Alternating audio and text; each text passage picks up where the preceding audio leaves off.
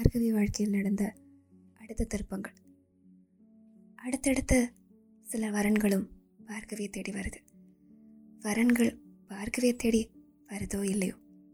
பார்கவி அப்பா அம்மாவுக்கு பார்கவியை இப்போ கல்யாணம் பண்ணி கொடுக்கணுங்கிற எண்ணம் சில நேரங்களில் மறைஞ்சு போனாலும் சுற்றி இருக்கவங்க சும்மா விடுவாங்களா அதுவும் சொந்தக்காரங்களுக்கு யார் வீட்டில் என்ன பிரச்சனை நடந்தாலும் அவங்க கொஞ்சம் நுழைஞ்சு அதில் சில குட்டி கலாட்டா பண்ணால் தானே அவங்களுக்கும் ராத்திரி நிம்மதியாக தூக்கம் வரும். அப்படி பார்கவி அப்பாவுக்கு மூணு பொன் குழந்தைங்க இருக்கிறதுல சொந்தக்காரங்களுக்கு என்ன பிரச்சனையோ என்னவோ. ஏதோ அவங்களே கல்யாணம் பண்ணி வைக்க போகிற மாதிரியும் ஏதோ அவங்க தான் அவங்கள நினச்சி ரொம்ப கவலைப்படுற மாதிரியும் ஒவ்வொரு முறையும் பார்கவி அப்பா ரகு கிட்ட வந்து என்னப்பா ரகுனி மூணு பொம்பளை பிள்ளைங்கள வச்சுட்டு எதுக்கு இப்போ பார்க்கவே படிச்சுக்கிட்டு? நல்ல மாப்பிள்ளையை பார்த்து சீக்கிரம் கல்யாணம் பண்ணி கொடு. அடுத்தடுத்து நீயும் நிம்மதியாக இருக்க வேண்டாமா? இது ஒரு புறம் இருக்க இன்னொரு புறம். பார்கவி இருக்க அழகுக்கு நல்ல வசதியான வீட்டு பையனாக பார்த்து பிடிச்சிரு. அவங்களும் மாமனாருக்கு உதவி பண்ணாமலா போயிடுவாங்க நீ எதுக்கு கஷ்டப்பட்டுக்கிட்டு? இப்படியும் சொல்லுவாங்க பார்கவி அப்பாக்கும் ஆமாம் நாமளும் இருபது வருஷத்துக்கிட்ட சம்பாரிச்சிட்டோம். இனி எதுக்கு உழைச்சிக்கிட்டு? நம்மளும் கொஞ்சம் பொண்ணை கல்யாணம் பண்ணி கொடுத்து செட்டில் ஆகிடுவோமே அப்படிங்கிற எண்ணமும் அவருக்கும் அப்பப்போ எட்டி பார்த்துட்டு தான் போகுது. அதுக்கேற்ற மாதிரி சில வரன்களும் வருது.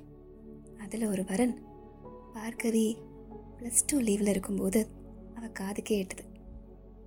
ஊர் திருவிழாவில் அவள் பாட்டியை பார்த்து ஒரு பையன் உங்கள் பேத்தி ரொம்ப அழகாக இருப்பாங்களாமே. ஏன்? எங்களுக்கெல்லாம் கொடுக்க மாட்டிங்களா? அப்படின்னு கேட்குறான் அதுக்கு அந்த பாட்டியும் உனக்கு இல்லாமலா ராசா? அப்படின்னு சொல்கிறாங்க இது அந்த நேரம் விளையாட்டாக போயிடுச்சு. ஆனால் அதுக்கப்புறம் பையன் கெனடாவுக்கு போகிறான் கெனடாவுக்கு போனால் ஊரில் இருக்கவங்க என்ன சொல்லுவாங்க கெனடா மாப்பிள்ள நல்ல பையன் பார்த்து முடிச்சிரு அப்படின்னு பார்கவி அப்பா கிட்ட சொல்லத்தானே செய்வாங்க. பார்கவி அப்பாவும் இது விஷயமா? அவங்க வீட்டில் போய் பேசவும் செய்கிறாங்க அவங்களும் பொண்ணை பார்க்குறாங்க பொண்ணு நல்லா இருக்கு. கல்யாணம் பண்ணி வச்சிடலாமே அப்படிங்கிற பேச்சும் ஒரு பக்கம் போகுது. இப்போ இந்த மாப்பிள்ளைக்கு வயசு என்ன? பார்க்குறதுக்கு எப்படி இருப்பார்? இந்த மாதிரி எந்த விஷயமும் பார்கவிக்கும் தெரியாது. பார்கவி அம்மாக்கும் தெரியாது. ஆனால் இவங்க ரெண்டு பேருக்கும் தெரியாமல் ஒரு பக்கம் இவ கல்யாண பேச்சு போயிட்டுருக்கு இந்த சம்பந்தமும் இந்த வரணும் ஒரு பக்கம் இருக்க இன்னொரு பக்கம். பையன் மலேசியாவில் இருக்கான். உடனே கல்யாணம் பண்ணி கொடுக்கணும்.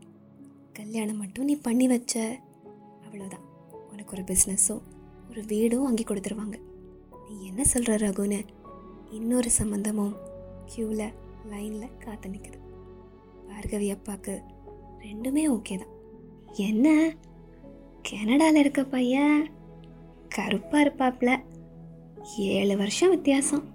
அவ்வளோதான்ப்பா மலேசியாவில் இருக்க பையன் கொஞ்சம் குள்ளம் எட்டு வருஷம் வித்தியாசம். அவ்வளவுதான். வேற ஒன்றும் இல்லை.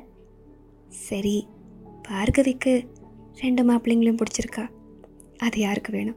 அதை பற்றி யார் கவலைப்பட்டா? காட்டுற மாப்பிள்ளைய கண்ணை மூடிட்டு கல்யாணம் பண்ணிட்டு போகிறதான் பெண்களுக்கு கொடுக்கப்பட்ட வேலை. அதை ஒழுங்காக செஞ்சால் போதும். இதுதான் இந்த சமுதாயம் அவளுக்கு சொல்லக்கூடிய பதில். அவள் அப்பா அம்மாவும் சொன்ன பதில் பார்கவி இவங்க ரெண்டு பேரில் யாரை தேர்ந்தெடுக்கிறா? அடுத்த பாட்காஸ்ட்டில் தெரிஞ்சுக்கலாம். இது பாவக்கதைகள். நான் உங்கள் நிவேதா.